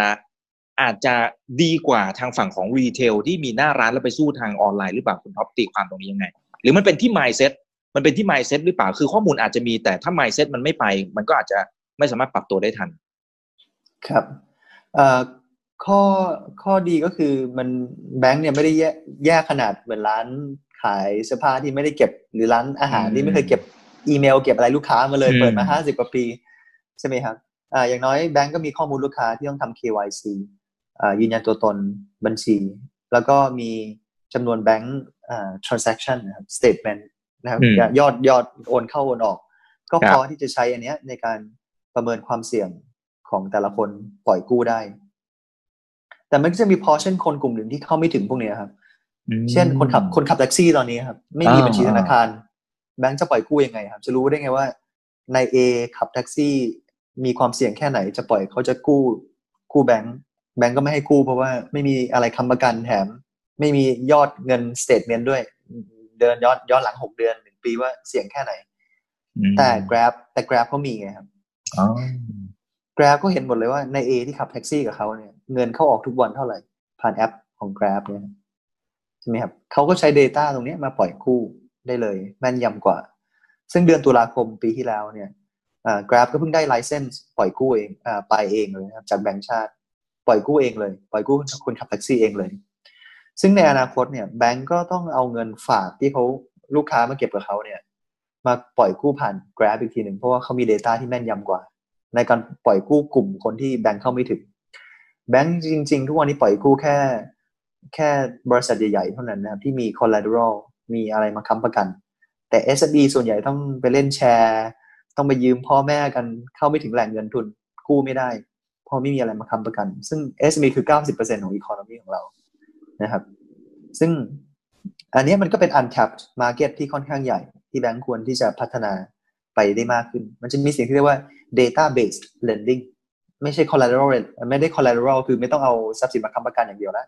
แต่เอา data เนี่ย big data ทั้งหมด ไม่ว่าจะเป็น traditional data ก็คือพวก bank statement บวกกับ non traditional data คือ data ที่เต็มอินเทอร์เน็ตเลยเนี่ยเอามาใช้ประโยชน์เพื่อที่จะประมวลความเสี่ยงของลูกค้ากลุ่มใหม่ที่ลูกที่แบงค์เข้าไม่ถึง นะครับอันนี้ก็เป็นช่องว่างที่แบงค์สามารถขยายบริการได้ในอนาคตครับ เอ๊ะทำไมทำไมทางฝั่งของแบงค์ซึ่งผมเชื่อว่าจริงๆเขาก็ต้องมองเห็นไอ้ตัวนี้อยู่เหมือนกันว่าเนี่ยพวกบริษัทเทคโนโลยีต่างๆเนี่ยก็มาแท็บไอ้ตัวกลุ่มลูกค้าเหล่านี้นะครับ ที่อาจจะเป็นรายเล็กรายย่อยอะไรต่างๆเนี่ยนะครับ ทั้งฝั่งของการชำระเงินนะครับ แล้วก็ทางฝั่งของการกู้ยืมเงินอะไรต่างๆนะครับ คือแบงก์ก็ต้องเห็นแต่ทำไมเขาถึงไม่กระโดดเข้ามาทำแต่พวกบริษัทเทคโนโลยีถึงเข้าไปทำคือ มันทำไมฮะมันมันมีตรงไหนที่เป็นกำแพงสำหรับพวกกลุ่มแบงก์ฮะกำแพงที่ใหญ่ที่สุดเลยนะครับ ก็คือต้นทุนครับของแบงก์นะครับ เพราะว่าแบงก์เนี่ยธุรกิจโมเดลของเขายุคที่แล้วนะครับ ไม่ใช่ยุคนี้ยุคที่แล้วเนี่ยมานั่งเปิดสาขาทั้งประเทศนะครับคิดดูว่าต้นทุนต่อเดือนค่าเช่าสาขาหรือมานั่งวางตู้เอทีเอ็มทั้งประเทศเนี่ยนะครับ พวกนี้คือต้นทุนทั้งหมดเลยแล้วแบงก์ไม่ได้ใจบุญจ่ายต้นทุนพวกนี้ฟรีนะครับเขาก็ต้องมาคิดพวกเราค่าบริการต่างๆ แล้วถ้าคนพวกนี้ที่เราพูดถึงคือคือกลุ่มคนขับแท็กซี่คน bottom pyramid นะครับ ที่รายได้ต่อเดือนเขาไม่ได้ไม่ได้เยอะขนาดนั้น รู้ไหมครับว่าต้นทุนในการ maintain KYC ต่อบัญชีเนี่ยมันอาจจะแพงกว่าต้นทุนที่แบงค์ทำกำไรกับคนกลุ่มกลุ่มข้างล่างได้ เพราะเขาลงทุนในอินฟราสตรักเจอร์นะครับ ซึ่งอาจจะกลายเป็นทุกๆคนที่เขารับเข้ามา ไม่คุ้มทุนนะครับ ขาดทุน ในขณะที่เทคคอมพานีเนี่ยเขาไม่ได้มานั่งเปิดสาขาครับต้นทุนเขาเบามากเลยนะครับ ไม่ต้องมีตู้ ATM นะครับนะครับเขามีมือถือที่สตีฟจ็อบลงทุนให้แล้วเขาไม่ต้องซื้อมือถือใส่กระเป๋าลูกค้าทุกคนด้วยซ้ำไป ลูกค้าทุกคนมีมือถืออยู่แล้วทำให้ต้นทุนมันต่างกันเยอะเลยเขาสร้างแอปพลิเคชันเขาไม่ได้สร้าง infrastructure ในเมื่อต้นทุนไม่มีเขาก็รับใครก็ได้นะครับ ไม่ว่ารายได้จะเท่าไหร่ มันคุ้มหมดนะครับ KYC ตอนหนึ่งบัญชีเนี่ย ต้นทุนถูกมาก ของแบงก์เนี่ยจะมี NDID eKYC ออกมา ต้นทุนน่าจะมาเหลือ 200 บาทต่อหนึ่งบัญชี ซึ่งก็ถูกลงสำหรับแบงก์แล้วนะครับ เมื่อเทียบกับยุคที่แล้วที่ต้องเป็นกระดาษที่ต้องเซ็นเจ็ดครั้งกว่าจะเปิดบัญชีได้เนี่ยสองร้อยบาทก็ถูกลงแล้วเป็น eKYC แต่ถ้าเทียบกับ tech company เนี่ยเขาทำได้ถูกกว่านั้นอีกนะครับ ในการเปิดบัญชีลูกค้าอย่าง Facebook เนี่ยเปิดบัญชีไม่ต้องสองร้อยบาทต่อต้นทุนนะครับ ในการเปิดบัญชี Facebook ก็เลยทำให้คนทั้งทั่วโลกนี่มีบัญชีเขามีบัญชีทั้งหมดสามจุดสามพันล้านคน ครึ่งหนึ่งของประชากรทั่วโลกครับผ่านแอป Facebook Instagram WhatsApp เนี่ย มีก้อนอยู่คนเดียวคือมาร์คซักเคอร์เบิร์กนะครับสามจุดสามพันล้านคน เขาก็เลยเอา Data ตรงนี้มาใช้ประโยชน์นะครับ มาทำวงการการเงินโอนเงินผ่าน social banking ต่างๆ ซึ่งต้นทุนมันต่างกัน เหมือนกับวงการที่แล้วเลยครับ วงการสื่อครับ จำได้ไหมครับ20ปีที่แล้วเนี่ย ถ้าคุณโทรไปต่างประเทศนี่ต้องเสียนาทีละ30บาท60บาท โทรข้ามประเทศ เพราะว่า AIS d t a c True เนี่ยเขาต้องลงทุนใน infrastructure ครับ landline อะไรต่างๆ ตัวกลางเวลาจะโทร international phone call นี่ต้องผ่านตัวกลางกันไปหมดแปลภาษากว่าจะไปถึงอีกฝั่งหนึ่งเขาก็เลยต้องเอาต้นทุนพวกนี้ผักมาให้ลูกค้านาทีละ30บาท60บาทเขาลงทุนใน infrastructure แต่พอมี Skype ออกมา Line ออกมา Facebook ออกมาเนี่ย Skype เขาไม่ต้องลงทุนใน infrastructure ครับ Skype ไม่ต้องมานั่งสร้างแลนด์ไลน์เหมือน AAS d t a c True เขาลงทุนในเขาใช้ TCP/IP ซึ่งเป็น open source protocol ใช้ได้เลย เขาสร้างแค่แอปพลิเคชันแอปพลิเคชันมันเบากว่า infrastructure เยอะมากเรื่องของต้นทุน ปรากฏว่า Skype รับใครก็ได้ ให้โทรฟรีหมดเลย ไม่ว่าจะรวยหรือจน เพราะว่าคุ้มหมด เพราะว่าต้นทุนเขาไม่มี ในขณะที่ ASD Tag True ต้องคิด 30 บาท 60 บาท ไม่งั้นเดี๋ยวขาดทุน เพราะว่าต้นทุนสูงมากเลย นะครับเพราะฉะนั้นกำแพงเนี่ย อันที่ใหญ่ที่สุดเลยคือต้นทุนนะครับ แต่ถ้าเทียบเนี่ยเมืองไทยถือว่าแบงก์ถือว่ากัดฟันสู้นะครับ ลองดูในในอาเซียนเนี่ย เราเป็นเบอร์สองเลย ที่ทำประเทศที่อยู่เบอร์สองในอาเซียนเลย ที่ทำได้ดีที่สุดในการให้บัญชีธนาคารลูกค้าที่หนึ่งคือสิงคโปร์ครับแทบจะทุกคนในสิงคโปร์ไม่มีใครไม่มีบัญชีธนาคาร เมืองไทยเบอร์สองนะครับดีกว่าฟิลิปปินส์ ดีกว่าอินโดนีเซียนี่หนักเลยครับ เป็น cash-based เป็นกระดาษทั้งประเทศนะครับ ไม่มี credit card ไม่มี online bank อ่า banking ไม่ได้ดีขนาดนั้น คนยังเป็น cash-based ส่วนใหญ่เลย เป็นเงินสดส่วนใหญ่ เมืองไทยก็ถือไม่ได้แย่มาก เบอร์สองตามหลังสิงคโปร์ซึ่งเขาก็เป็นประเทศที่ advanced มากๆอยู่แล้ว income เขาก็สูงกว่านะครับถือว่าแบงก์กัดฟันสู้นะในเรื่องของการให้บัญชีธนาคารทุกคน แต่ก็ยังสู้ tech ไม่ได้เพราะว่ามันต้นทุนมันห่างกันไกลเลย แล้วเขาก็ดัน design product ที่มัน มัน sticky ครับ มันสนุกใช้แล้วมันสนุกมากกว่านะครับ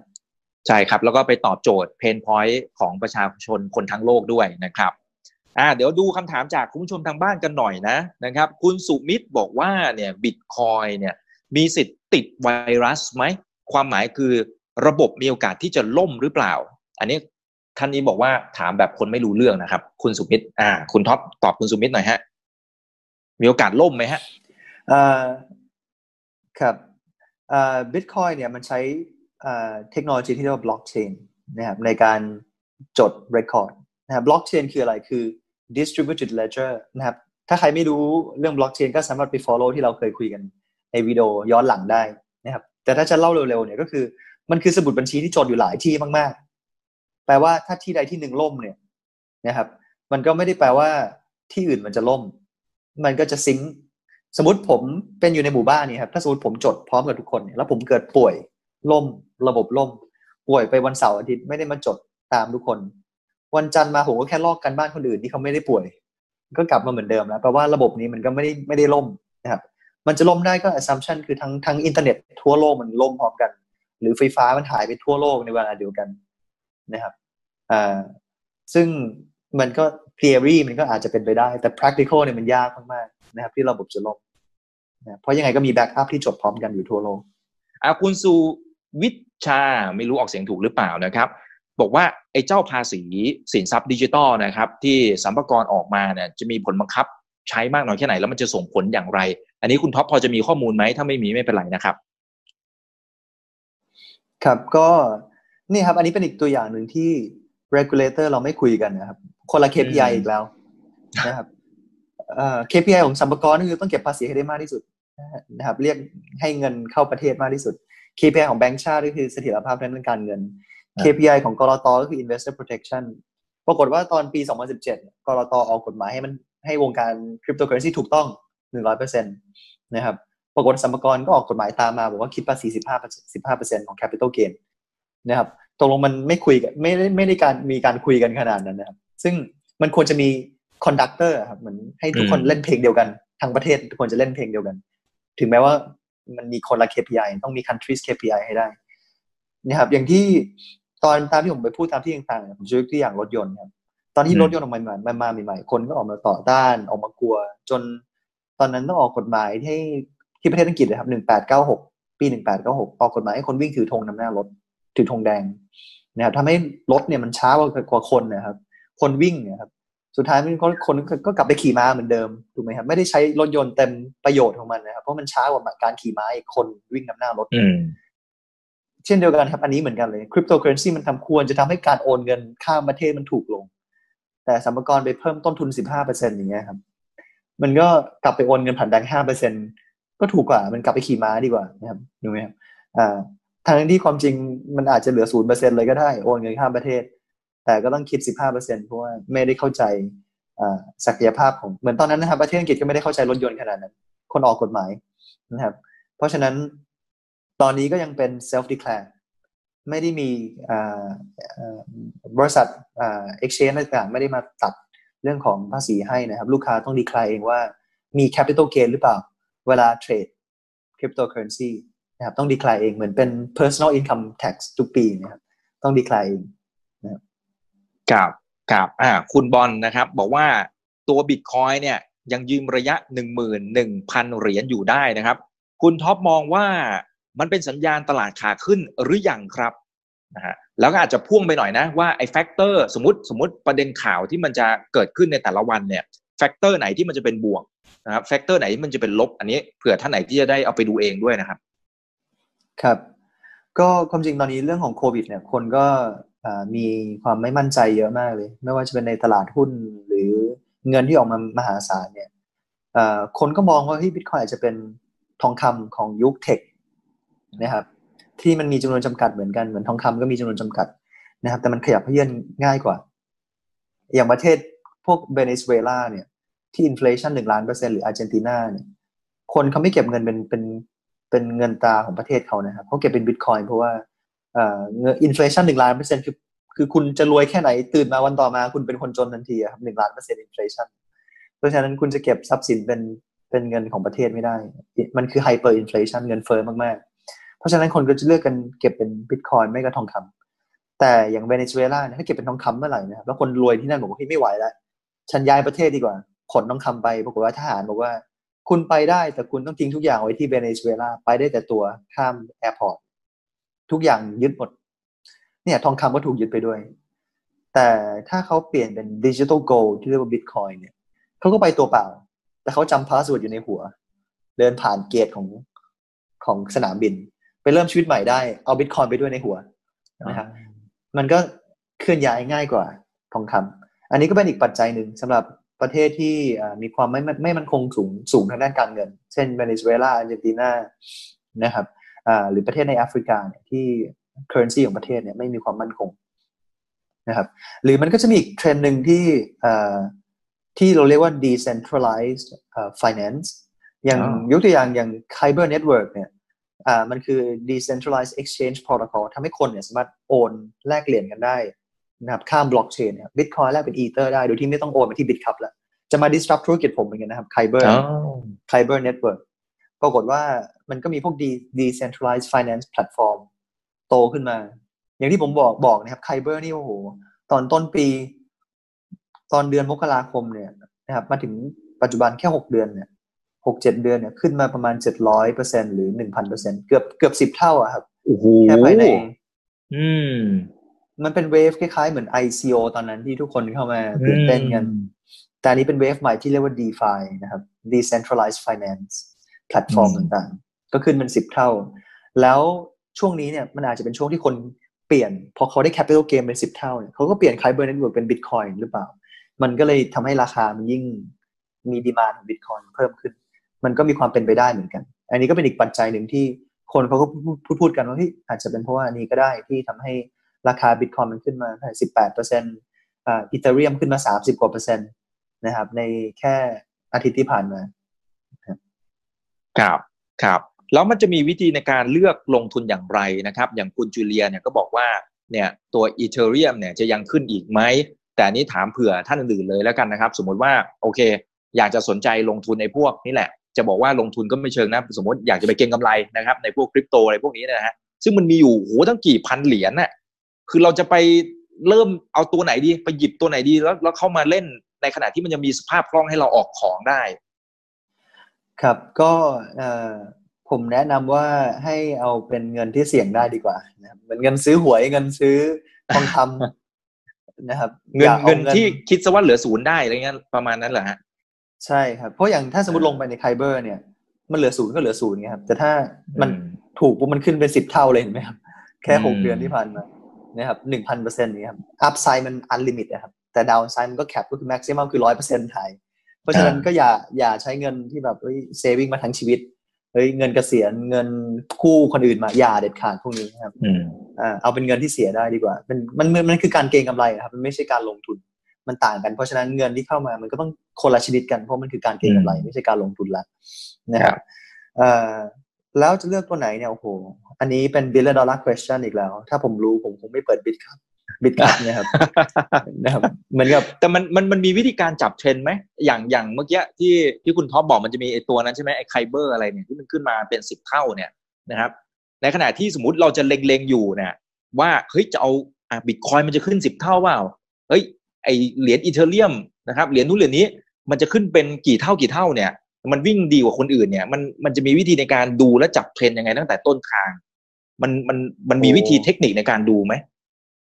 อ๋อผมว่าคนอื่นอาจจะมีนะครับ ที่เป็นกูรูที่ดูทางด้านพวกเทคนิคอลกราฟอะไรเก่งๆแต่ส่วนตัวนี้ผมดูพวกนั้นไม่ได้ไม่เป็นเลยผมเลยเปิดเป็นบิตคอยแทนนี่ครับให้คนเป็น exchange เองให้คนมาเทรดส่วนเรื่องเทรดคุณก็ต้องไปศึกษาเพิ่มเติมเอาครับนะฮะอ่าโอเคอ่าเดี๋ยวเดี๋ยวไปเร็วขึ้นนะครับคำถามไหลมาเป็นน้ำเลยฮะเอ่อเดี๋ยวไปดูหน่อยนะครับ เป็นอย่างไรนี่นี่นี่ มีประมาณสองสามท่านนะครับ บอกว่าแล้วมันจะมีอะไรมา disrupt ตัวบิตคอยเองหรือเปล่าเอออันนี้ก็เป็นคำถามที่มหาเศรษฐีที่ถ้าใครตอบถูกนะครับ ซึ่งตอนนี้สิ่งที่ผม confirm ได้ร้อยเปอร์เซ็นต์นะครับ คือคริปโตเคอเรนซีมาแน่นอน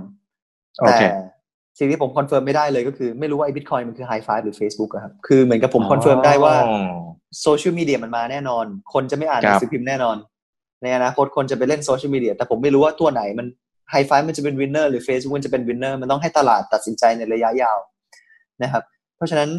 ผมมองมองได้เลยว่าไอเนี่ย decentralized finance อ่า cryptocurrency มันมาแน่นอนนะครับในอนาคต แต่ไม่รู้เลยตัวไหนครับว่า Bitcoin มันคือ High Five หรือมันคือ MySpace หรือมันคือ Facebook ถ้าใครตอบคำถามนี้ได้ก็มหาเศรษฐีนะครับครับเข้าใจไม่มีทางลงวันนี้ขอบคุณคุณท็อปมากนะครับ ฝากทิ้งท้ายหน่อยนะครับ คนไหนที่อยากจะติดตามคุณท็อปไปที่ไหนยังไงบ้างครับ เชิญเลยครับ ครับก็ขอบคุณมากเลยครับที่ติดตามนะครับรายการนะครับเป็นผมว่าเป็นรายการที่ให้ประโยชน์ต่อทุกๆคนมากนะครับ ก็ฝากติดตามรายการนี้นะครับถามอีกต่ออีกกับอิกนะครับ แล้วก็ follow page ผมได้ท็อปจิรายุส official ใน Facebook นะครับใน YouTube Channel ก็มีนะครับพิมพ์ไปเลยครับท็อปจิรายุทธ official ท็อปนี่ P สองตัวนะครับ T O P P J I I a Y U T จิรายุทธแล้วก็คำว่า official ก็จะเป็นเพจที่ให้ความรู้ทุกคนจะมีแอดมินมาแชร์ข่าว ทุกหนึ่งชั่วโมงจะมีหนึ่งข่าวนะครับจะพูดเรื่องของคริปโตเคอเรนซีเรื่องของบล็อกเชนเรื่องของเรื่องของเทคโนโลยีใหม่ๆ social banking cloud kitchen เพื่อที่จะให้คนไทยเนี่ยทันโลกนะครับกับสิ่งใหม่ ๆ ก็จะไม่ได้เป็นเพจที่พูดเรื่องหุ้นเรื่องอะไรนะครับ จะเป็นสิ่งพูดสิ่งใหม่มากกว่า ก็สามารถเข้าไป follow กันได้ ส่วนใหญ่ก็จะถามคำถามกันผ่านเพจอ่า Facebook page กันมานะครับ ก็ฝากติดตามอีกเพจหนึ่งนะครับขอบคุณครับครับอ่าไปตามกันได้นะครับ ขอบพระคุณมากเลยนะครับ กับผมอีกบรรพศและคุณท็อปจิรายุทธลากันไปก่อนครับ สวัสดีครับสวัสดีครับ อย่าลืมนะครับว่าเริ่มต้นวันนี้ดีที่สุด ขอให้ทุกท่านโชคดี และขอให้มีเสรีภาพในการใช้ชีวิต ผมอีกบรรพศครับ